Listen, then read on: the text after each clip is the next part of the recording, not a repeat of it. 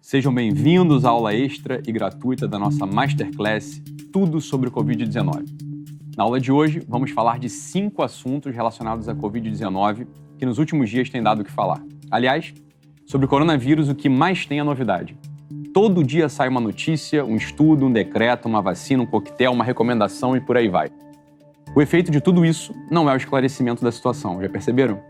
A gente fica cada dia mais confuso cada dia mais desorientado. Não é assim com você? Pegue, por exemplo, esse dilema do tratamento precoce. Eu vou dizer aqui com todas as letras: tratamento precoce. Eu corro o risco de ser bloqueado, eu sei. Mas o fato é o seguinte: esse termo é antiquíssimo na medicina. Desde sempre, os médicos falam em tratamento precoce. Do ponto de vista médico, é óbvio que é melhor tratar uma doença precocemente do que tratá-la tardiamente, quando ela já está mais avançada e, portanto, mais grave. De repente, com a Covid-19, o tratamento precoce passa a ser o vilão. Resultado, você fica confuso e com medo. Ora, eu e você, que não estamos no palco político, que vivemos nossas vidas normalmente, queremos saber simplesmente onde está a verdade nessa confusão toda. Por quê? Porque a gente precisa tomar decisões importantes.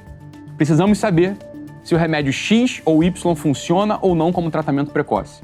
Precisamos saber qual vacina tem mais chance de ser a melhor. Qual é que deu mais problema até agora, qual é que eu devo evitar. Eu quero saber se usar máscara adianta alguma coisa mesmo, porque é um saco usar máscara o dia inteiro.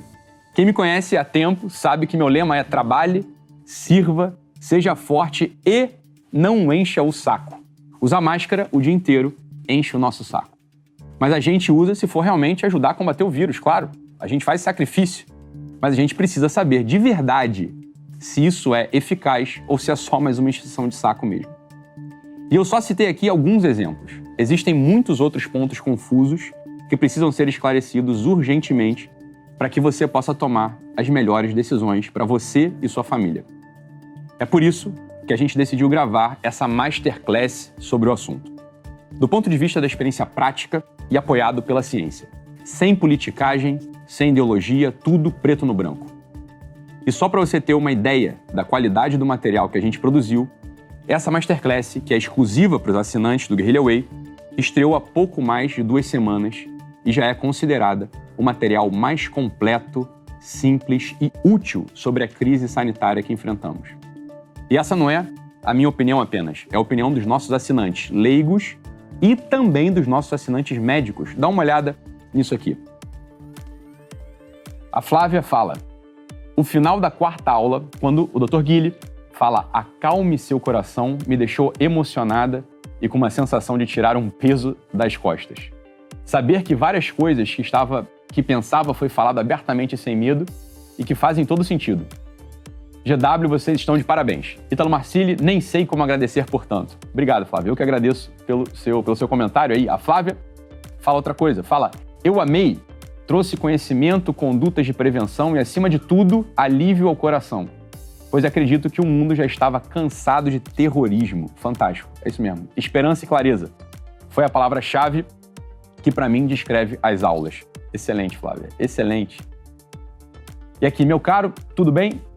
Bom, como você sabe, eu sou intensivista, coordenei, o, coordenei oito diferentes UTIs desde o início da pandemia, participei de alguns estudos publicados em grandes revistas médicas, ajudei a montar protocolos de atendimento de UTIs e enfermarias para casos leves, moderados e graves dessa doença.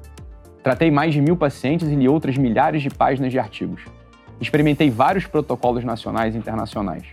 As aulas que estão no GW são, de longe, o melhor material que já vi no assunto. Você e o Dr. Guille conseguiram resumir o que há de melhor mesmo, de forma clara e que poderia mudar o curso dessa maldita crise se os governantes e a população parassem para assistir. Parabéns, meu amigo, pela coragem e disposição e ao Dr. Guille pela brilhante exposição. Eu que agradeço, Dr. Jorge, muito obrigado. Próximo. Parabéns por esse conteúdo, extrema importância. Eu faço doutorado em genética e vi muitos médicos falando muita besteira criando teorias e explicando coisas completamente erradas. Ouvir um médico realmente estudado, que sabe analisar corretamente a situação e as evidências científicas que temos até o momento me alegra muito. Fiquei com muito receio de assistir e ser novamente mais politicagem e fake news. Doc, graças a Deus você é sensato e obrigada mais uma vez por ser assim. Eu que agradeço. Muito obrigado. Essa aula aqui né, seria uma aula extra que faríamos exclusivamente para os assinantes do Guerrilla Way. No final, eu vou explicar o que é o Guerrilla Way para quem ainda não sabe. Mas decidimos fazer ela gratuitamente. Porque, em primeiro lugar, vai ser útil para você que não é assinante, e, em segundo lugar, você vai conhecer melhor o nosso trabalho e vai decidir assinar o GW no final, tenho certeza.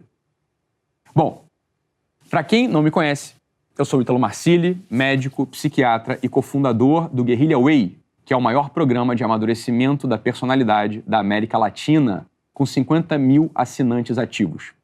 E aqui do meu lado está agora o famoso Dr. Guilherme Peck, médico arritmologista, que está na frente de batalha da Covid-19 desde o início e já tratou com sucesso mais de mil pessoas.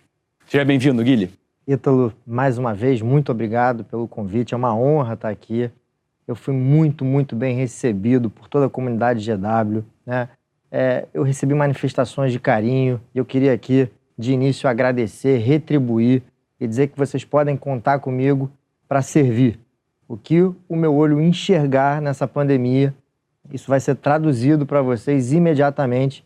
Eu agradeço a oportunidade de ter esse canal, Ítalo, para poder falar exatamente aquilo que eu enxergo de forma clara, objetiva e sincera. Obrigado, Guilherme. Então, na aula de hoje, a gente vai falar sobre cinco temas importantíssimos. Tema 1: um, reinfecção. Quem já pegou Covid está blindado ou não? Se sim, da segunda vez será mais grave? A vacina pode prevenir uma reinfecção? Tema 2: a nova cepa. O que, que a gente já sabe sobre elas? São mais perigosas? Atacam jovem, criança? Tema 3. A gente inventou um quadro chamado É Ciência, em que o tema será OMS e o estudo negativo da ivermectina. Um tema quentíssimo que nos últimos dias deixou muita gente preocupada e confusa. A gente vai esclarecer ele aqui. Tema 4. A gravidez e a Covid. Há alguma informação nova sobre os riscos da Covid-19 para gestante? As medidas profiláticas valem também para elas? Esse é um tema que nossos alunos perguntaram bastante. Então, a gente vai responder isso hoje. Tema 5. O tema 5 é uma surpresa e eu vou deixar ele para o final. Vou anunciar uma novidade aqui para vocês. Então, fica até o final porque vocês vão gostar do que, eu vou anunciar, tenho certeza. Bem, Torguilho, o pessoal aí já sabe quais vão ser os cinco grandes pontos que a gente vai abordar aqui no nosso programa de hoje. Pontos absolutamente fundamentais, relevantes, que a gente recebeu né, ao longo dessas duas semanas no nosso e-mail, nas perguntas, no direct, mensagens que fizeram para gente, né, que mandaram para gente. Então, esses são os temas mais relevantes que têm interesse geral que vocês querem saber. Sem demorar mais, porque está todo mundo ansioso, todo mundo quer saber sobre o assunto, querem ouvir a gente falar sobre esse tema. Queria tratar sobre a reinfecção logo no início. Né? Logo nisso, eu queria falar sobre reinfecção. Então, pessoal que libera, funcionário liberal, né? pessoal funcionário público, as pessoas que ficaram dentro de casa, o pessoal do lockdown, né, que ficou dentro de casa, que não saíram, tomaram todos os cuidados, muitos deles se infectaram. Né? Tanto, tanto aqueles que estavam expostos na linha de frente, quanto aqueles que ficaram em casa sem sair, tomando todos os cuidados, usando máscara, higienizando os alimentos que recebiam. A gente sabe que uma grande parte dessas pessoas também foi contaminada. E a pergunta que fica é a seguinte: sobre a reinfecção, né? como é que isso se dá? Né? Quer dizer, uma pessoa que já pegou o Covid uma vez, ela está blindada para uma segunda infecção? Bom, a gente não podia começar melhor, tema quente, todo mundo perguntando, como você falou, Ítalo. E eu acho que inicialmente a gente tem que também ajustar aqui as nossas expectativas, né? A gente precisa entender que a verdade nesse momento é, ela tem um contorno de muitas dúvidas. Né? E uma dessas dúvidas, sem dúvida nenhuma, é a reinfecção.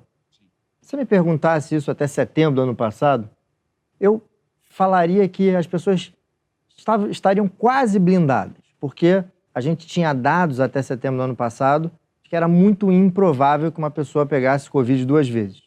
Mas isso, infelizmente, vem mudando. Né? Então, hoje a gente sabe que uma pessoa que já pegou pode pegar de novo, principalmente aqui no Brasil, no contexto do surgimento de novas cepas, que a gente vai abordar isso um pouquinho mais para frente. Tá. Quando a gente fala de Covid, né, Guilherme, a gente está falando sobre uma virose, né, um vírus que faz uma infecção, e, claro, tanto o leigo quanto alguns colegas médicos, quando estão pensando em Covid, claro, vão se reportar a experiência anterior de outras viroses. Né? Então, por exemplo, uma coisa que a gente ouve muito o pessoal falar, tomando como exemplo, por exemplo, da dengue, né? Tem uma ideia geral de que uma segunda infecção da dengue é mais grave do que a primeira infecção da dengue. Todo mundo já ouviu falar sobre isso. E é claro, as projeções começam a ser feitas e muita gente tem se perguntado isso. Uma segunda infecção, uma reinfecção pelo Covid, ela tende a ser mais grave do que a primeira? Então, essa é uma pergunta também que mudou ao longo do tempo. É, e aí a gente tem que separar o joio do trigo. Geralmente, uma reinfecção, que, como eu falei, é muito rara, é, com a cepa antiga, com as cepas mais antigas, ela tende a ser uma infecção bem mais branda. Agora, quando a gente fala de uma cepa nova, essa cepa de Manaus, aí sim ela pode ser mais grave, ela é mais transmissível, né? A gente tem todo é, é, um, um, tema, a gente vai ter todo um espaço para abordar isso, mas é importante a gente entender que depende do vírus que você está pegando. Né? Então, vírus mais antigos tendem a, a, a, ter reinfecção mais branda, vírus mais novos, mutantes, aí sim pode, não estou afirmando que vai ser mais grave, mas pode ser mais grave. Mas eu queria te dizer o seguinte, né? a gente aqui trouxe algumas notícias ruins, olha, pode ter reinfecção, a reinfecção pode mais grave, é, pode ser mais grave, mas nem tudo é tão ruim assim. Eu queria te mostrar um artigo recente que foi publicado no Lancet que fala tá, sobre, sobre reinfecção. É, então, aliás, pessoal, é, vocês podem aí acessar, apontar o teu celular para um QR Code que vocês vão cair no link e vão poder ler o artigo e ter todas as informações. Mas esse é um artigo que saiu agora em abril do Lancet, né? É para tentar dar números mesmo, sabe? Para tentar deixar de forma mais clara e objetiva é, qual é a chance de uma pessoa se reinfectar. Então, esse artigo mostra para gente é, que, ao acompanhar cerca de 25 mil trabalhadores é, lá na, na Inglaterra. Um número bastante expressivo, é, né? Um número, 25 mil, um número N bastante expressivo. Eles dividiram essas pessoas em dois grupos. Um grupo que eles chamaram de grupo positivo, que é um grupo que é, já teve infecção ou detectada por PCR ou que tinha os anticorpos, o tal do IgG positivo, e um grupo determinado negativo. Tá. Então, não tinham anticorpos, nunca tinham tido PCR e nunca tinham sido infectados. É, e eles acompanharam esses pacientes, né, esses, esses trabalhadores, melhor dizendo, ao longo de sete meses. Eles viram que no grupo que já tinha tido a Covid, no grupo positivo, havia uma incidência de 7 para cada 100 mil em termos de reinfecção. E, ao comparar com outro grupo, o número foi de 52, 53 para 100 mil. Portanto, a, a chance de uma reinfecção lá na Inglaterra foi de 84% menor. Ou seja, você tinha uma chance, 84% de chance menor de pegar de novo o vírus do que de pegar de uma primeira vez. Bom, a gente pode transportar isso aqui para o Brasil? Não sabemos.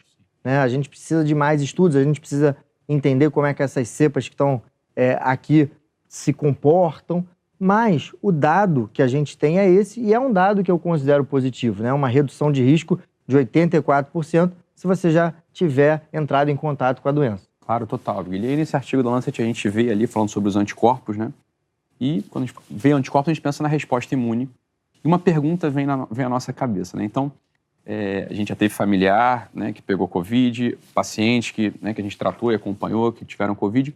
E a pergunta que vem na cabeça é a seguinte: quanto tempo depois de uma primeira infecção, em média, né, a pessoa pode ter uma segunda infecção. Existe esse dado?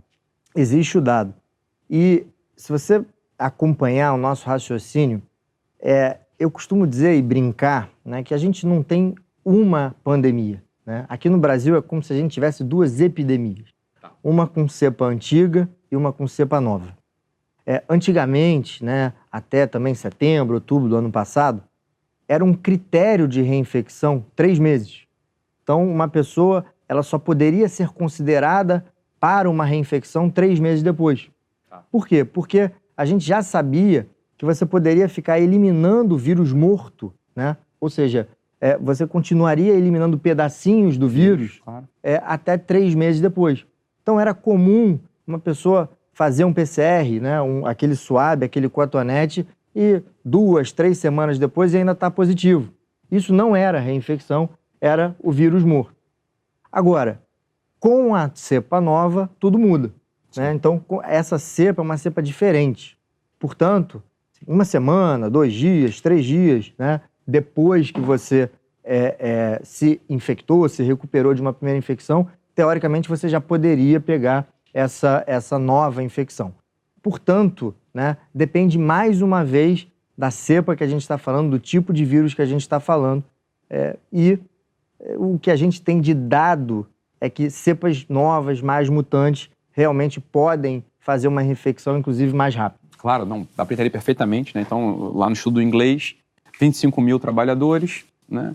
É, no grupo que já tinha né, que já tinha sido contaminado uma primeira vez, 7 em cada 100 mil, né, a reinfecção. Aquele que nunca tinha sido contaminado, 53, 53, 53 em cada 100 mil. Né, ficou bastante claro. Então, né, em tese, né, pelos dados, pelos números, a chance de você ser reinfectado é 84% menor né, do que você pegar pela, aquele que nunca pegou. E aí, Guilherme, que vem uma outra pergunta que aparece sempre pra gente. Né? Você deve receber essa pergunta também toda hora, que é a seguinte: olha, tudo bem, eu nunca peguei, nunca peguei, né? Nunca testei positivo, não tive sintoma, e tem a vacina por aí, eu vou tomar a vacina, né? Ela vai ter um certo impacto em mim. E para aquelas pessoas que já, né, que, que já tiveram Covid uma primeira vez? Quer dizer, essas pessoas já têm 84% de chance menor de contrair. Qual é o impacto da vacinação para a população que já testou positivo para o Covid? Essa é uma pergunta que a gente não tem resposta ainda na, na literatura. Né? A gente não sabe se uma pessoa que pega Covid com as vacinas que a gente tem hoje em dia, a gente tem é, uma estimativa do quanto a gente pode prevenir reinfecção. O que a gente sabe é que as vacinas que a gente tem hoje em dia, elas atuam menos contra cepas mutantes, é, às vezes até oito vezes menos, dependendo da vacina. Então, é uma pergunta em aberto, né? A gente não tem como prever ainda, mas certamente, certamente, né? É, eu entendo que a gente vai precisar vacinar várias vezes para a gente poder sempre estar tá correndo atrás dessas cepas novas. Né? Então, como na, é, como na gripe, exatamente. Eu acho que essa é a tendência. Então, na medida que esse vírus é um vírus de RNA, altamente mutante, né? E aí, quem quiser entender essa explicação, vai lá na aula do GW, volta lá para poder é, assistir, porque a gente explica bastante isso.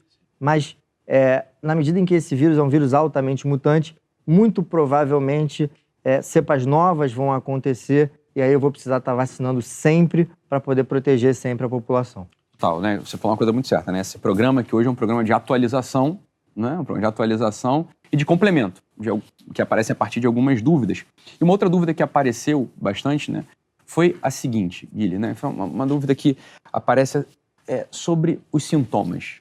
Sobre os sintomas pelo que você está explicando, a gente parece que a gente está entendendo que existe uma epidemia né, da, da primeira variante, uma segunda epidemia, como se fosse né, é, da, da outra variante, né, da cepa nova. Já há uma observação que possa dizer para a gente o seguinte: olha, uma segunda infecção, ela tende a ser assintomática, ela pode ser assintomática, ela vai, ela vai trazer os mesmos sintomas da, da infecção anterior. Como é que é o comportamento? A gente já tem dados que, né, que deem, deem uma certa segurança para a gente em relação a isso? Sim. É, e aí a gente já tem algumas descrições é, que são assim bastante convincentes, né?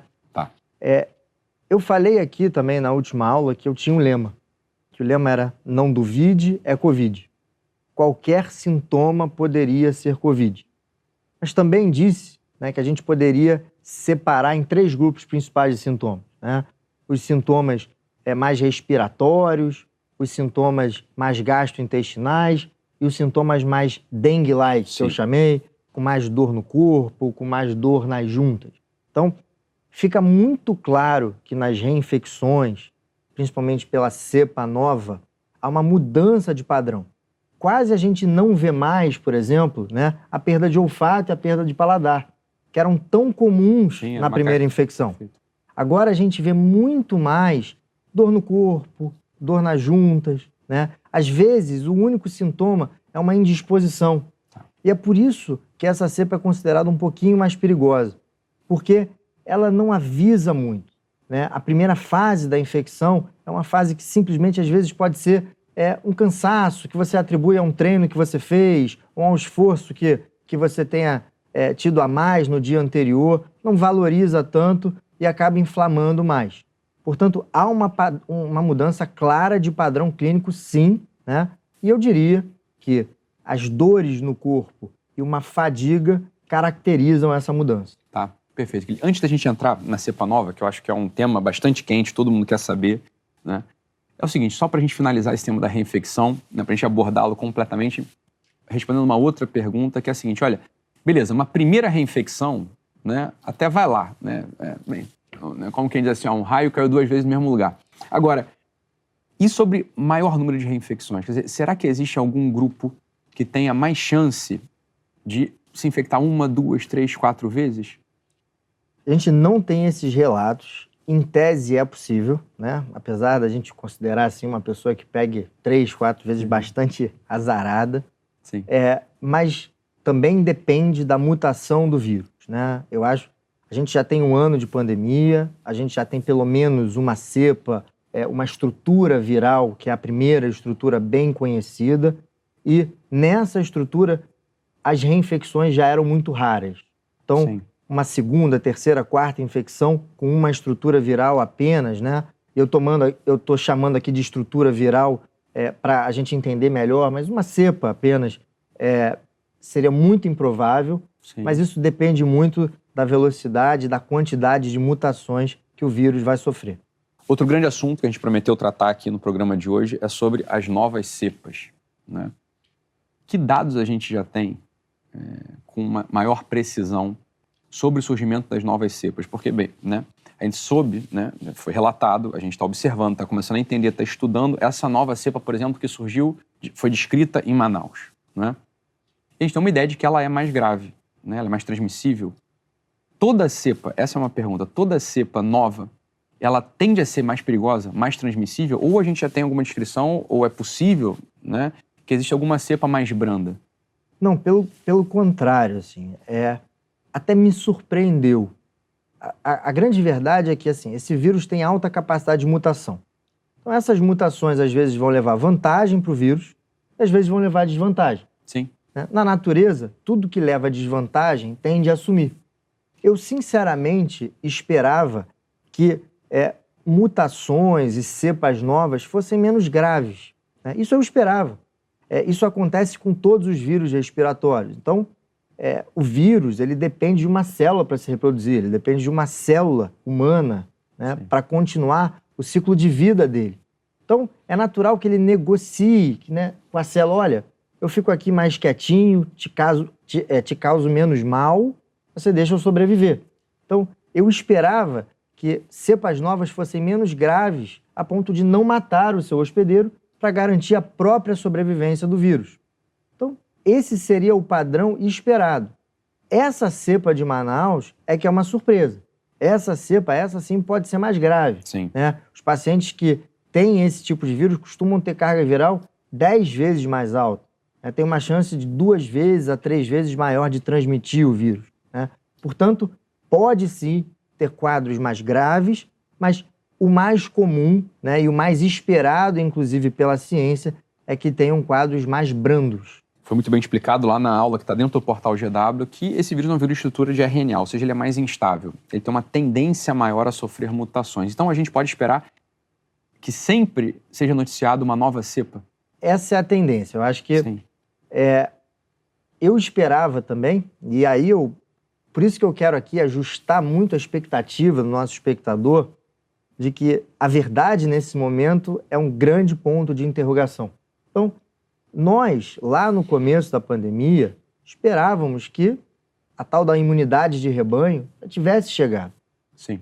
E um dos motivos dela não ter chegado é exatamente essas mutações, que fazem o que a gente chama de escape né, escape imune, fogem do nosso sistema imune. Então, é, para que não tenham mais mutações, a gente precisa chegar num equilíbrio da quantidade de pessoas que se infectaram Sim. versus a quantidade de pessoas que estão transmitindo o vírus. Porque é nessa transmissão viral é que ocorrem as mutações, né? Então, é, não sei se vai ser para sempre, mas pelo caminhar, pelo que a gente está vendo da história, eu acho sim que podem surgir novas cepas e que isso não seja uma coisa tão rápida assim para passar. Então a gente precisa se adaptar, sim, a essa realidade até que a tão sonhada imunidade de rebanho chegue. Uma coisa que eu acho que vale a pena explicar, Guilherme, é a seguinte: olha, o vírus está sempre sofrendo mutações, né, sofre variações na sua estrutura viral. E é necessário uma vacina para cada tipo de cepa? É necessário uma vacina para cada tipo de cepa. É, isso acontece com a gripe. Você, a falou, gripe, é você falou muito bem, né? É, a gripe. Por que, que a gente vacina para a gripe todo ano? Porque a gripe, o vírus da gripe, ele muda muito. Está mudando sempre.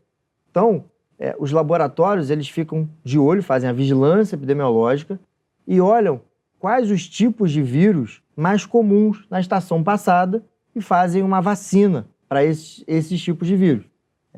É, a gente até pode chegar em alguma vacina que desenvolva uma resposta imune que Sim. consiga proteger contra várias cepas. Mas, né, é, há uma tendência da comunidade científica em achar que a gente vai seguir exatamente o mesmo curso da gripe, Sim. com várias vacinas, múltiplas vacinas, até que isso tudo acabe, a imunidade de rebanho chegue e a gente consiga ter um controle maior da situação, né, dessa situação que a gente espera que acabe logo, né, Ito? Sim. A gente espera, né, Guilherme? Agora, essa é uma outra coisa, né? Será que essa coisa vai ter fim? Né? Assim, é um vírus novo, é... que sofre mutações, né? tem seu hospedeiro humano. Então, bem, veja, talvez a gente vai precisar conviver né, com a Covid-19 como a gente convive com a H1N1, né? H1N1. Então, essa é uma coisa. E uma... sobre isso, né? Sobre ainda nesse grande campo das novas cepas, se a gente lembrar bem, no iníciozinho, né, quando apareceu a Covid-19, né, apareceu, começou a encher né, os hospitais, as pessoas começaram a procurar os hospitais, havia uma recomendação inicial que era, olha, só intuba, né, só procura atendimento depois você já tiver sintoma respiratório. Depois, esse, essa recomendação foi alterada para intubação precoce. Né, vamos intubar logo. Num outro momento, a gente começa a ver já a intubação né, sendo... Aguarda a intubação, vamos fazer VNI. E a gente começa a ver coisas que a gente não via antes, né? Sei lá, enfisema de pneumomediastina, o quadro ele vai mudando de algum modo e a pergunta que fica é a seguinte: esse quadro do paciente no hospital, internado, ele muda porque os protocolos ainda não estão bem estabelecidos e a gente está, no final das contas, tentando abordar o melhor manejo do paciente ou ele muda justamente por conta do tipo de cepa? Ele muda é, de acordo com o tipo de cepa.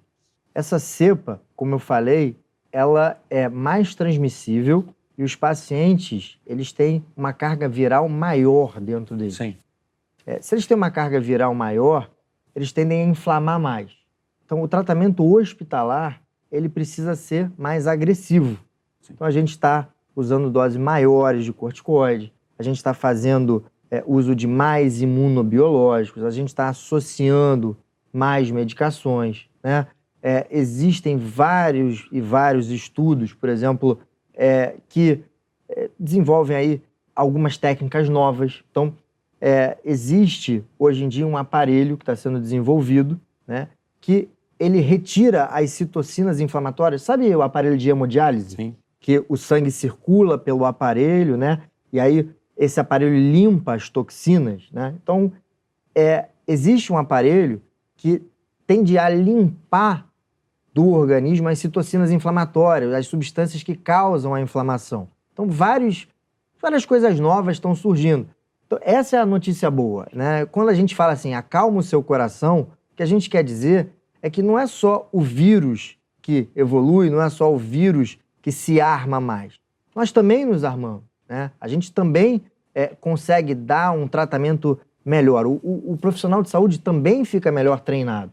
Ele sente aquele cheiro de gravidade e consegue atuar mais precocemente. Então, apesar da gente estar tá vendo uma maior gravidade na doença, se você olhar os números da letalidade, esses números não sobem tanto. Sim. Então, é a gente efetivamente aprendeu a tratar, está tratando melhor. Né? E é nesse sentido que a gente fala, e eu sempre repito aqui: se acalme, calma.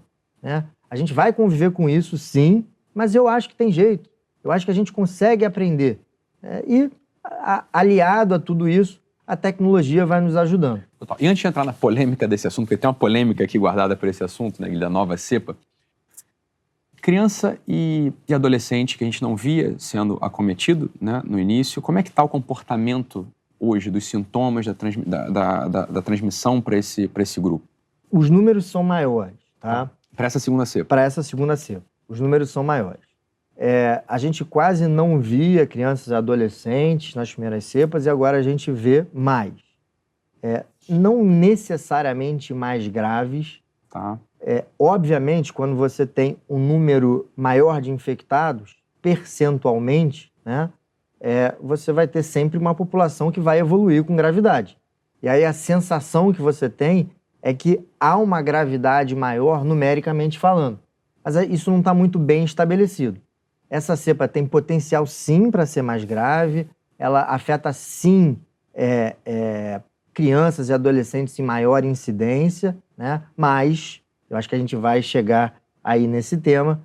É, a gente pode sim tratá-las. Agora, só, né, pessoal de casa, né, que não é da área, né, para acalmar o coração, baseado na experiência anterior, olha, os vírus, eles tendem a se tornar mais brandos né, justamente pelo que o Guilherme falou. Falou, olha, eles precisam preservar a saúde do seu hospedeiro para eles poderem continuar sendo perpetuados. Né? Então, essa cepa nova, provavelmente ela vai sofrer alguma mutação em algum momento também vai se abrandar. Pode, a gente pode pensar assim, ele é um jeito de pensar? Pode, é um jeito é. de pensar, eu não tenho dúvida nenhuma. Assim. É, a gente tem que pensar o melhor e se preparar para o pior. Né? Se preparar para o pior significa é, ter uma rota enfim, hospitalar, de um bom tratamento, ter uma boa comunicação, entender bem os sintomas, é, poder implantar o tratamento, sim, o mais precocemente possível, acabar com essa história de política no meio da, do coronavírus, né? Não fazer com que é, máscara brigue com vacina, que com vacina brigue com tratamento. Então a gente precisa se armar, mas eu acho sim que a gente pode ter esperança que em algum momento isso vai terminar. Essa é a tendência natural. E vamos esperar que com naturalidade essa tendência se confirme. Total. E você falando de politicagem, né, Guilherme? Assim, politicagem no sentido de que as informações elas são pouco claras do ponto de vista científico, da verdade, né, da, da, da maturidade, da clareza. A gente vê muito, né, um puxando a sardinha para um lado, um grupo puxando a sardinha para um lado, outro grupo puxando a sardinha para o outro. E um pouco nesse grande contexto, uma assinante nossa mandou aqui algo que ela leu no jornal. E ela quer saber se é verdade. Ela leu o seguinte, olha, mutações do SARS-CoV-2 foram detectadas em países que controlam pouco a pandemia. Brasil é risco global, alerta a OMS. Pois é, essa hora que eu acho que a gente tem que se posicionar. Né? É, a gente não pode ser culpado pela pandemia, a gente não pode virar o centro da pandemia. Obviamente tem política aí no meio. Né? É, o que aconteceu foi que em Manaus surgiu uma cepa que é mais transmissível. Ponto. Agora, Dizer que o Brasil é culpado, controla mal e por isso o mundo corre risco, né? eu não consigo ver essa relação tão clara.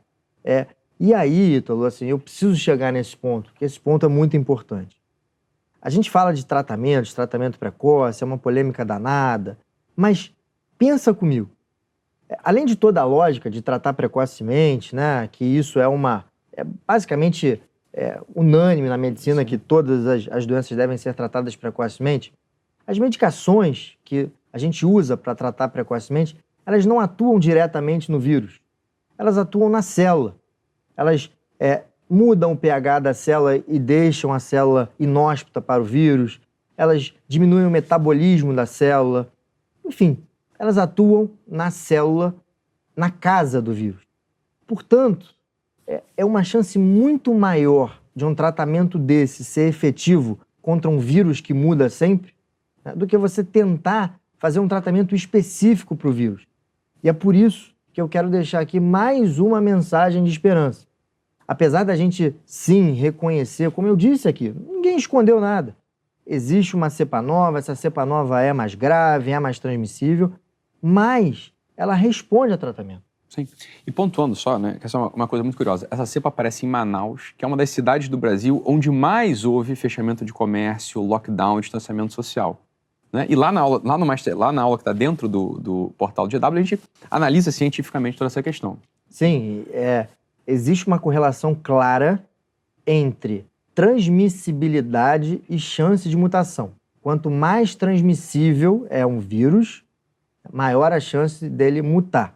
Então, se você tranca todo mundo em casa, principalmente em cidades ou estados em que cinco, seis, sete pessoas moram na mesma casa, a chance de surgir uma cepa nova é muito grande. Né? E aí, quem quiser, vai lá na nossa aula para dar uma olhada Sim. e entender como a gente analisa essa questão do lockdown e como, eu já dei uma pista aqui, mas como isso se relaciona com a chance de uma cepa nova surgir.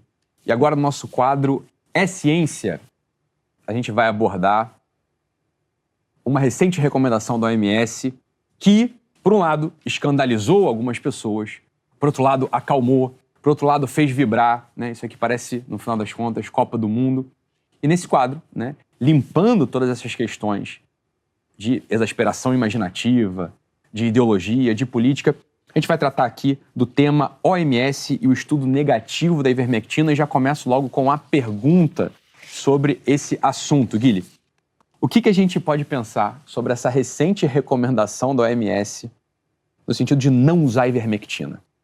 Ítalo, essa é a parte que eu estava doido para chegar nessa aula. doido. Porque eu quero mostrar para nossa audiência como é que a ciência ela está sendo construída nessa pandemia, né? Então é muito importante aqui e eu faço um convite a você que olhe para mensagem e não para o mensageiro. Se a gente olha para o mensageiro, se a gente olha para o argumento de autoridade, a gente pensa assim: olha, a OMS ela está recomendando é, que não se use a ivermectina, por exemplo. Quem é você, doutor Guilherme Peck, um médico da linha de frente, cheia de olheira, cheio de olheira? Tá na linha de frente, é, tem que estar tá cheio de olheira, tá certo, é, Guilherme. Quem é você para contestar o OMS? Então vamos dar uma olhada na mensagem. Eu preparei aqui para você Agora, e para todos os assinantes. Não, sem querer te interromper, mas complementando, né? Olha, calma aí. OMS já foi e voltou, né? Parece até vara de violino, né? Vai e volta, vai e volta, vai e volta várias vezes, né? Então, peraí também. A gente vai olhar para o MS mais, né? Com um certo grano Salles, assim. Vamos dar uma olhada. Então, vai lá. Vamos dar uma olhada. É, eu preparei para você, né? E para o nosso, nosso espectador aqui, uma pequena apresentação que envolve é, essa recomendação. Então, o que, que aconteceu? Ah lá. É, no dia 31 de março de 2021, a OMS ela lança ali um guideline de manejo do Covid. Né? Guideline esse, ó, que tem o QR Code aí que você pode, pode acessar. A gente foi lá e foi ler o que, que falava da ivermectina nesse, nesse guideline. Né? Então, a gente foi entender o que, que acontecia e fomos lá para achar exatamente o que se falava nessa recomendação. E o que se falava é o seguinte: que não se deveria usar a ivermectina na Covid-19. Olha lá, ó. Tá? Recomendação da OMS. Ivermectina, nós not recomendamos use. not use. Não use. Essa foi a recomendação. Aí eu, ok, vamos ler, vamos continuar lendo, né? Vamos continuar aqui claro. lendo e entendendo por que, que a OMS fez essa recomendação. E aí, seguindo, passando aqui para a próxima figura, fica muito claro e evidente. Ah, antes disso, importante, sai essa recomendação, o que, que acontece automaticamente? Jornal. Dá um Google. Jornal, OMS jornal, jornal. e vermectina. Jornal, jornal falando, não tome, faz mal, não prescreva. É imediato, né? Sim. Então ali, ó, OMS não recomenda o uso da ivermectina para pacientes com Covid-19. E outra, OMS descarta o uso da ivermectina no tratamento de pacientes com Covid-19. E mais uma, e outra. E aí chega um momento que a gente tem que parar e olhar, mas por quê? E é isso que eu quero trazer aqui para você. Eu preciso que você enxergue exatamente o que o guideline da OMS diz. Né? E nesse próximo quadro a gente, a gente vai ver. Né? A gente vai conseguir enxergar exatamente a recomendação que a OMS dá. Olha só, Ítalo, olha isso. Presta atenção você. É mortalidade o desfecho mais duro, o desfecho mais importante para qualquer doença. Quem tomou ivermectina, né? Sim. Ali, ó, tá na direita. 14 a cada mil pacientes faleceram. Sim. Quem não tomou ivermectina, fez o tratamento habitual, 70 a cada mil morreram. Sim. Portanto, a própria OMS diz que há uma é, redução de mortalidade de 81%. Não é esquisito? Não é esquisito?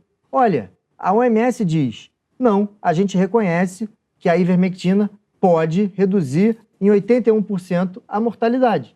Então, por que, ela não recomendou? Será que é por conta da segurança? Será que ela considera que a ivermectina é uma droga insegura? Porque aí talvez sim, talvez a gente é, teria um motivo para não recomendar. E aí a gente tem aí o nosso próximo quadro. E aí é interessante porque esse quadro é um quadro também da própria OMS. Olha lá, Vigi Access é um banco de dados de farmacovigilância.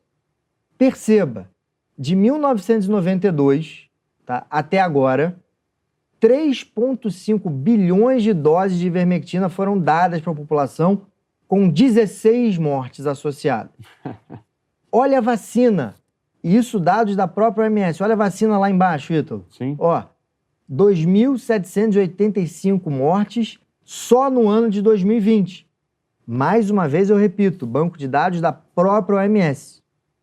Olha a diferença da ivermectina para vacina que a gente recomenda, e a gente aqui não é contra nada, mas olha a diferença. Então não é por segurança, não é por segurança, né? Então por que será? Por que, que a OMS então não recomenda? Ela diz o seguinte, que os estudos não são confiáveis. Que os estudos não são confiáveis. E aí, isso é que mais me chama a atenção. Sim. Tá? Então, olha só, e aí está traduzido para você, é, dizendo que é, o grupo que estudou a, a ivermectina na OMS, né, pelo, pra, para a OMS, deduziu que quase a totalidade dos pacientes bem informados desejaria receber o tratamento com ivermectina somente no contexto de um estudo randomizado, uma vez que as evidências tinham um alto grau de incerteza sobre os riscos de mortalidade, além de haver possibilidade de danos. Aí eu quero realmente terminar isso perguntando para você. Se você soubesse que uma droga ela te protege e reduz a tua mortalidade, a tua chance de morrer 81%. Se você soubesse que essa droga é uma droga segura e se você pudesse escolher, você também só queria usar se isso estivesse no contexto do estudo ou você usaria essa droga? Você acha que essa recomendação da OMS tem algum sentido? Né? Eu devolvo essa pergunta para a nossa audiência e eu é, aqui só quero mostrar, Ítalo, como é que essas recomendações, às vezes, elas parecem, de certa forma, um dogma, mas quando você olha para ela, pelo menos é legítimo questionar. Perfeito. E a gente pergunta se é ciência isso que a gente tem visto né, sendo divulgado por esses portais de comunicação, porque essa é, no final das contas, uma, um, um dos motivos pelos quais a gente está aqui gravando esse programa para você, que é justamente fazendo a tradução dos números para o texto. Porque nesse, nesse artigo, nessa, nessa publicação da OMS, há, uma evidente, há um evidente descompasso entre o que os números estão mostrando e aquele not to use lá no início, aquele não usar ivermectina. Como a gente viu aqui, né? Veja, a gente não está fazendo extrapolações, a gente não foi buscar em outros bancos de dados. Não, a gente está vendo tudo dentro da própria OMS. Ivermectina em primeiro lugar. Nesses 29 anos de uso de ivermectina catalogados ou estudados ou descritos ali naquela tabela, esses 29 anos de estudo, ou seja, desde 1992, foram aplicados, foram dados mais de 3,5 bilhões de doses de ivermectina, tendo sido relatado 16 mortes. Né? Esse é o dado. A gente pode imaginar que 16 mortes em 3,5 bilhões é algo bastante seguro. Então não é pela falta de segurança da ivermectina que a recomendação de não usar está sendo determinada, está sendo dita. Né?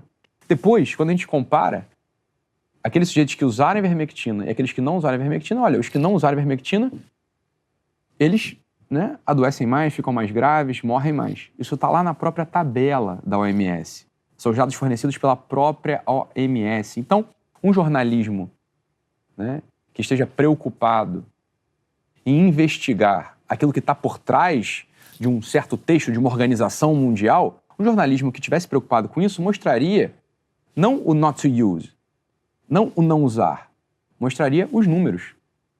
E o cidadão em casa, o médico do outro lado, né, o operador de saúde, aquele que recebe serviço de saúde, bem, ele olhando isso tudo, vai decidir, de fato, se ele quer ou não usar.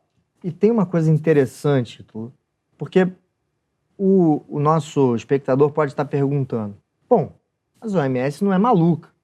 Então, por que, que ela fez isso? Por que, que ela fez essa recomendação? Vocês estão dizendo aí para mim que é, se eu uso a ivermectina, a minha chance de morrer é 81% de chance menor. A ivermectina é segura. Então a OMS quer matar a gente? Não é isso que eu estou querendo dizer. Ela usa um argumento. Ela, ela usa o argumento dizendo que os estudos randomizados que foram analisados são estudos que podem não ser tão benéficos assim. Ok. Só que, por definição, a medicina baseada em evidências é aquela baseada na melhor evidência disponível Perfeito, e não na melhor evidência exatamente, possível. Exatamente. Portanto, Exato. portanto, era direito, é direito da população poder usar uma droga barata e que tem a, o potencial de reduzir 81% a mortalidade. Esse, esse é o tipo de, de, de recomendação que chega na sua casa como uma verdade absoluta, mas que quando a gente abre e vai olhar a mensagem, como eu sempre gosto de dizer, olha, a mensagem não é bem essa a mensagem poderia ser interpretada muito diferente. Perfeito, Guilherme. Outro assunto, né?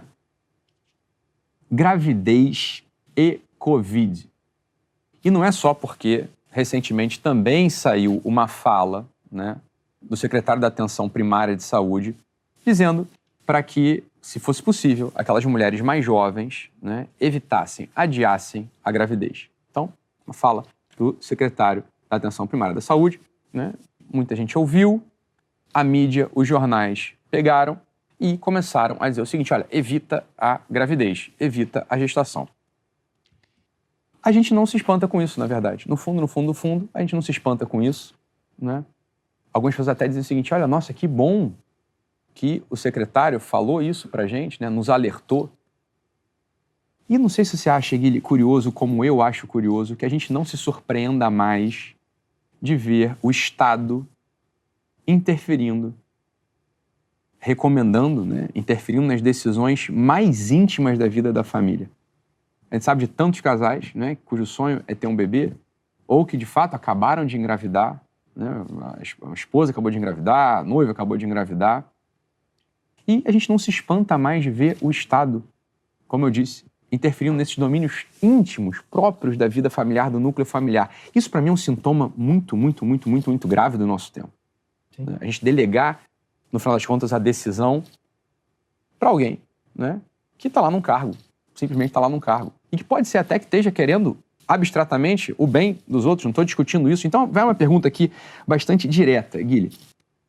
Risco de grávida, e sobretudo essa nova cepa, me interessa aqui atualizar, porque isso a gente já falou um pouco lá na nossa série de aulas dentro do portal GW, mas atualizando aqui é o seguinte: olha, essa nova cepa, como é que o comportamento dela entre as gestantes? A gente já tem dados que, que, que de algum modo nos assustem ou nos deixem seguros em relação a isso?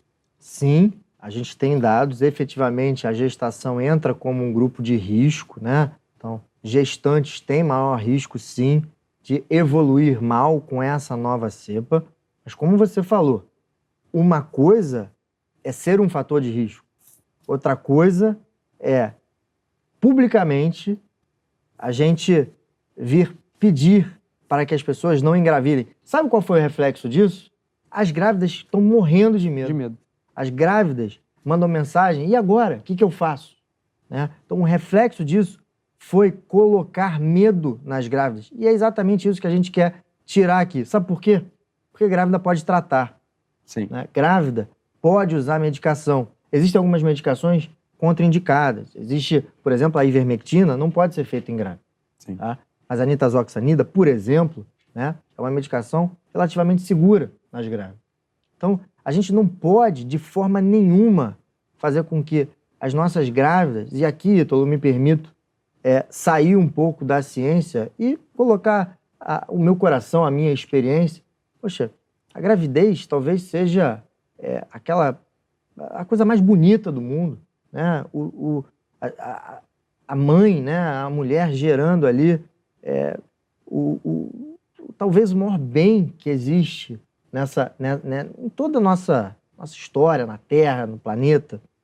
É, eu não consigo me sentir no direito, como médico, de ter qualquer governante ou de ter qualquer par que fale, não, não tenha filho. Não, a gente precisa ter solução para isso, a gente precisa ter política para isso. Olha só, se você engravidar, você vai fazer isso, você vai tomar tal protocolo. É isso que a gente precisa.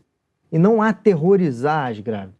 Então, para mim, isso é terrorismo.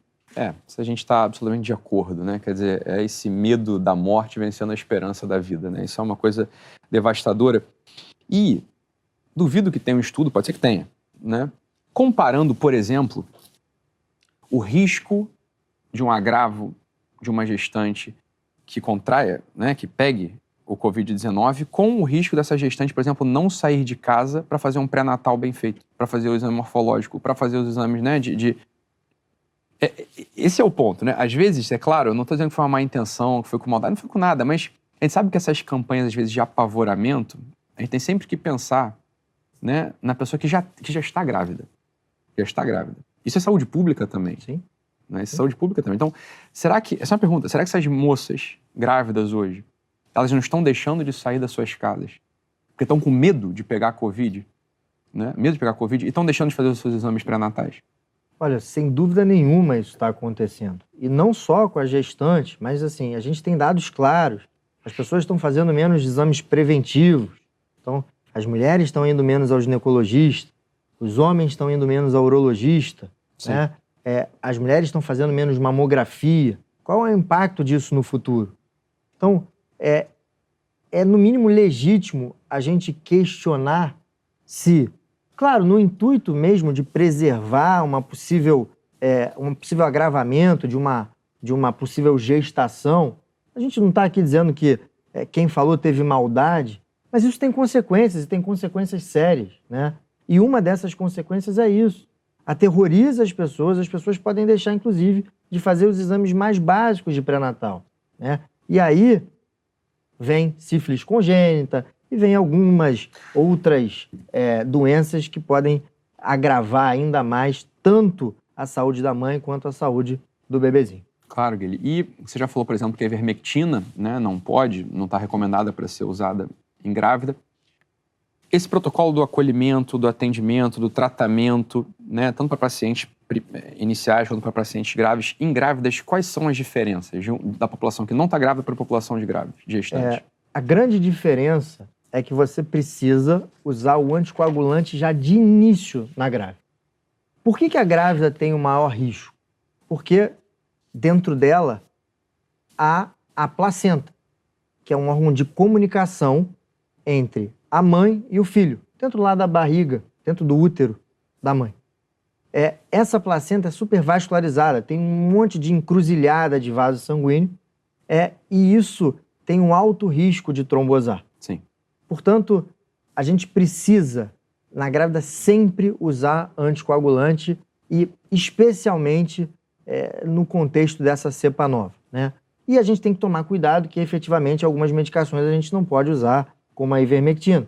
Mas em grávidas se pode usar hidroxicloroquina, por exemplo, em grávida pode-se usar nitazoxanida, por exemplo. Então a gente tem sim como tratar é, mulheres grávidas sem necessariamente fazer mal para o feto, que é uma preocupação de muitas grávidas e que a gente tem que fazer aqui é cair por terra de uma vez só. E agora, indo para o último tema, né, para o tema 5, que tem tudo a ver com isso que a gente fez aqui, né, tem tudo a ver com a nossa responsabilidade diante da nossa audiência, de nossos espectadores. Né? A gente vai ao tema 5, então. Eu falei que o tema 5 seria uma surpresa. Então agora eu vou revelar essa surpresa. Vem aqui pertinho, vem aqui pertinho. Eu não vou ficar enrolando você. Eu vou anunciar logo. Então preste atenção. A partir da semana que vem, pelos próximos dois meses, isso que você viu aqui hoje vai acontecer toda semana, de graça, aqui no meu canal do YouTube. Eu e o Dr. Guilherme Peck estaremos aqui todas as quintas-feiras, às 8 horas, às 20 horas, 8 da noite, entregando um programa exclusivo esclarecendo você sobre os principais temas da Covid-19. Como eu disse, todos os dias surgem novas notícias, novos fatos, novos números, novos estudos, novos decretos e como se orientar no meio disso tudo. O primeiro passo, é claro, é assistir a Masterclass Tudo sobre o Covid-19, que é exclusiva para assinantes do Guerrilla Way. Eu já vou falar como você pode assinar. O segundo passo é acompanhar eu e o Dr. Guilherme, todas as quintas-feiras, às 20 horas, aqui no meu canal, gratuitamente, hein? A ideia dessa atualização semanal é orientar você com informação útil e confiável, sem lero-lero, sem politicagem, sem ideologia, tudo baseado em experiência prática apoiada pela ciência. Tudo isso para que você possa voltar a viver sua vida com esperança, algo fundamental que tem se perdido, como a gente acabou falando. O medo da morte não pode vencer a esperança na vida. Gostaram dessa surpresa? Então, quem vai estar aqui com a gente toda quinta-feira digita eu aqui no chat. Agora eu vou deixar algo bem claro. O conteúdo desses programas semanais será de atualização, ou seja, nós não vamos abordar aqui o que, o que a gente abordou lá na Masterclass, porque ela é a base de tudo. Para vocês terem uma ideia, dá uma olhada no conteúdo da Masterclass. Dá uma olhada aqui, olha só. Tem aqui a aula 1, né? A gente fala sobre o vírus, né? como é que o vírus surgiu, quais são os sintomas, tudo muito detalhado, muito explicado, mas numa linguagem clara que você possa entender. Depois, né, a gente fala dos afetados, aí na aula 2 a gente fala sobre máscara, lockdown, isolamento. Dá uma olhada aí, dá uma, dá uma lida, você vai curtir. Isso está tudo lá dentro do portal GW, tá bom? A gente fala sobre a vacina, sobre as vacinas também. Isso aqui é na aula 2, que é tudo sobre profilaxia. Tratamento precoce em hospitais em casa, né? Depois, o sujeito que pegou, peguei, e agora, né? Tá tudo aí, tá? Aula 4, dados, estatísticas e falácias na mídia, super importante. Então a gente fala de taxas reais, né? E como faz para acessar a Masterclass agora? É muito simples. Basta assinar o Guerrilla Way que você terá acesso imediato à Masterclass, tudo sobre Covid-19 e muito mais. Deixa eu explicar o que é o Guerrilla Way para quem ainda não sabe. A melhor maneira de eu começar a explicar o que é o Guerrilla Way é mostrando alguns relatos de assinantes para você entender que tipo de resultado o GW traz para sua vida. Dá uma olhada aqui. Juliana fala para gente. Lindo, conteúdo sensacional. Mudou minha vida. Minha família renovou e deu sentido ao meu trabalho. Dois anos de GW e posso dizer que não há nada tão eficiente. Agora com acesso fácil, porque ela está falando do aplicativo, provavelmente. Parabéns a toda a equipe GW. Larissa, gratidão porque o Guerrilla Way me oportunizou um crescimento e amadurecimento tremendos, amando minhas circunstâncias e buscando me tornar alguém com quem se possa contar. Sem dúvidas. Foi um dos maiores motivos de gratidão, bem como a família GW que eu ganhei. Legal, legal. Transforme em lar.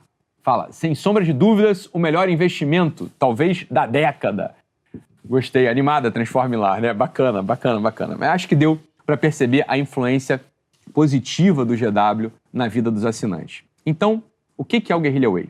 Basicamente, o GW é um programa de crescimento pessoal, de amadurecimento da personalidade. Eu acredito que a raiz de vários problemas que nós temos seja a falta de maturidade. O Guerrilla Way existe para te ajudar nessa jornada de amadurecimento. Hoje, ele é o maior programa desse tipo da América Latina. E a coisa é muito simples. É exatamente por isso que o GW é um sucesso. Toda semana, às segundas-feiras, você receberá dentro do aplicativo Guerrilla Way um caderno de ativação, que é um e-book que traz atividades, exercícios, reflexões, tarefas, desafios para colocar em prática no dia a dia a sua intenção né, é, é amadurecer com isso tudo. Olha aqui que bonito, né? Vocês deram uma olhada aí, mais ou menos, na, no esquema, em alguma parte do conteúdo que tem lá dentro. Essa imagem que você está vendo agora é do último caderno de ativação que saiu nessa semana. Esse material é entregue em doses semanais, leves, bem-humoradas, feitas com um design belíssimo que você devora e absorve sem tomar muito do seu tempo, o que é fundamental nos dias de hoje, né? Então, agora, para quem tiver mais tempo e quiser estudar mais, a gente disponibiliza ainda um material de estudos, um conteúdo mais extenso para você ler durante a semana. Os cadernos de ativação e o material de estudos são entregues no aplicativo GW. Olha aí que bonito que ficou. Ficou lindo mesmo, né? Nas versões colorida e preto e branco. Você vai poder imprimir, se você quiser, ou ler diretamente no celular ou no computador. Bom, Só que não é só isso. Os assinantes do Guerrilla Way também têm acesso gratuito a uma aula mensal sobre um tema específico que vai ajudá-lo na sua jornada de amadurecimento. Por exemplo, existem aulas sobre produtividade, né, sobre como ser mais empático, sobre como vencer os dias sombrios, sobre como ser uma pessoa interessante e até ainda uma série de aulas, por exemplo, sobre o Pai Nosso, né, que vai fazer com que você entenda essa oração que você provavelmente já reza. Né? Essas aulas custam sozinhas R$ 87,00 cada uma. Só as 24 aulas disponíveis lá no GW, faz as contas, valem R$ 2.088. É isso que você pagaria se quisesse ter acesso a todas elas hoje sem assinar o GW. Mas quem é assinante vai levar ela gratuitamente. Por quê? Porque a assinatura do Guerrilla Way custa somente R$ 29,00 por mês no plano anual. Menos de um real por dia, pessoal. Para assinar o GW, você pode clicar no link aqui do chat, se você está assistindo a live pelo celular, ou acessar pelo QR Code, se você está assistindo pela televisão, o QR Code aqui, tá? Tem mais um detalhe. Assinando o plano anual do Guerrilla Way agora, você vai ter acesso imediato a 100% do conteúdo do GW. São 106 cadernos de ativação, vê, olha aí, e 26 aulas que você terá acesso imediato além de outros materiais de apoio. É claro que você vai levar também a Masterclass Tudo sobre Covid-19, composta por quatro aulas espetaculares. A gente não vende ela separadamente, mas se fôssemos vender, ela realmente não sairia por menos de 400 reais. Aliás, de vez em quando, a gente solta séries especiais no Guerrilla Way, como essa Masterclass sobre o Covid, por exemplo. Né? Você vai adorar, tenho certeza, ser GW.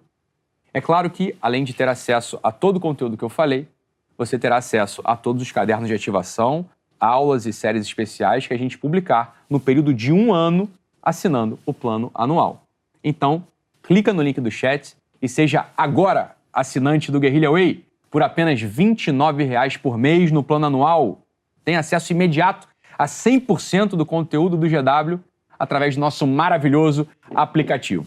Pessoal, compartilhe essa aula com todos os seus familiares. Ela vai ficar gratuita aqui no YouTube por tempo indeterminado. Esse é o nível de conteúdo sobre Covid que a gente quer entregar para você toda semana, de graça, pelos próximos dois meses. Esteja aqui com a gente na semana que vem. Então, Guilherme, mais uma vez, tenho que te agradecer. Muito, muito, muito obrigado por essa aula maravilhosa, esclarecedora e clara. Ítalo, eu é que agradeço a oportunidade de poder dividir um pouco daquilo que eu vi, do meu conhecimento, daquilo que eu estudo, né, com os espectadores, principalmente com a comunidade GW. É, eu sou GW, você sabe disso, né? O GW também muda a minha vida. Você gosta muito, Ítalo, de citar o Vitor Frankl, né? Nas tuas aulas, nos teus áudios, você fala muito dele. Eu lembrei de uma coisa aqui que eu acho que a gente precisa passar para a nossa audiência. Então, para quem não sabe, Vitor Frankl foi um psiquiatra judeu que viveu os horrores da Segunda Guerra Mundial. E ele conseguiu passar pelo sofrimento físico, né? E conseguiu ali deixar a sua alma acima. Ele conseguiu entender que o sentido da vida estava em servir ali os seus companheiros, ele conseguiu resistir. Mas tem uma passagem, um dos livros mais famosos dele, né? Em Busca de Sentido, que ele conta uma história que me chama muito a atenção e que tem muita relação com a Covid-19. Ele fala que num determinado momento ele é acordado por um companheiro de cela dele, por um prisioneiro, que diz que sonhou que a guerra, a Segunda Guerra Mundial, ia acabar 30 dias depois. E ele teve esperança, viveu, trabalhou durante aqueles 29 dias. No dia anterior, que seria o dia que a guerra terminaria para ele, ele cai doente e morre. A gente pode pensar: bom, Pode ser uma coincidência, pode ter talvez sido um, um sonho, pode ter sido simplesmente ali uma obra do acaso, mas pode ter sido também que, ao perder a esperança, ao ver que a guerra não iria acabar naquele momento, a imunidade dele ó, baixou e aí ele cai doente, já debilitado que estava. Isso faz todo sentido nos dias atuais. Cuida da sua cabeça, cuida da sua família, cuida da sua alma, porque isso também vai refletir na sua imunidade e, consequentemente, na chance de você adoecer por essa temível doença. Então, a gente não pode se entregar, a gente não pode deixar as nossas cabeças serem afetadas. Temos um problema, vamos lidar de forma madura com ele. Ítalo, te devolvo a palavra e te agradeço Excelente. de novo. Tá bom, Guilherme. Então é isso aí. Nosso propósito aqui, nesse programa, né, que a gente começa hoje, inaugura hoje, né, e vai se perpetuar né, pelos próximos dois meses, toda semana. A gente reafirma o nosso propósito de passar para você uma atualização clara, prática e sem politicagem, sem ideologia, sem nenhuma agenda oculta. Nosso interesse aqui total é que você esteja bem informado, que você possa manter a informação coerente e a esperança no seu coração. Então é isso, fica com Deus, um abraço e até a próxima.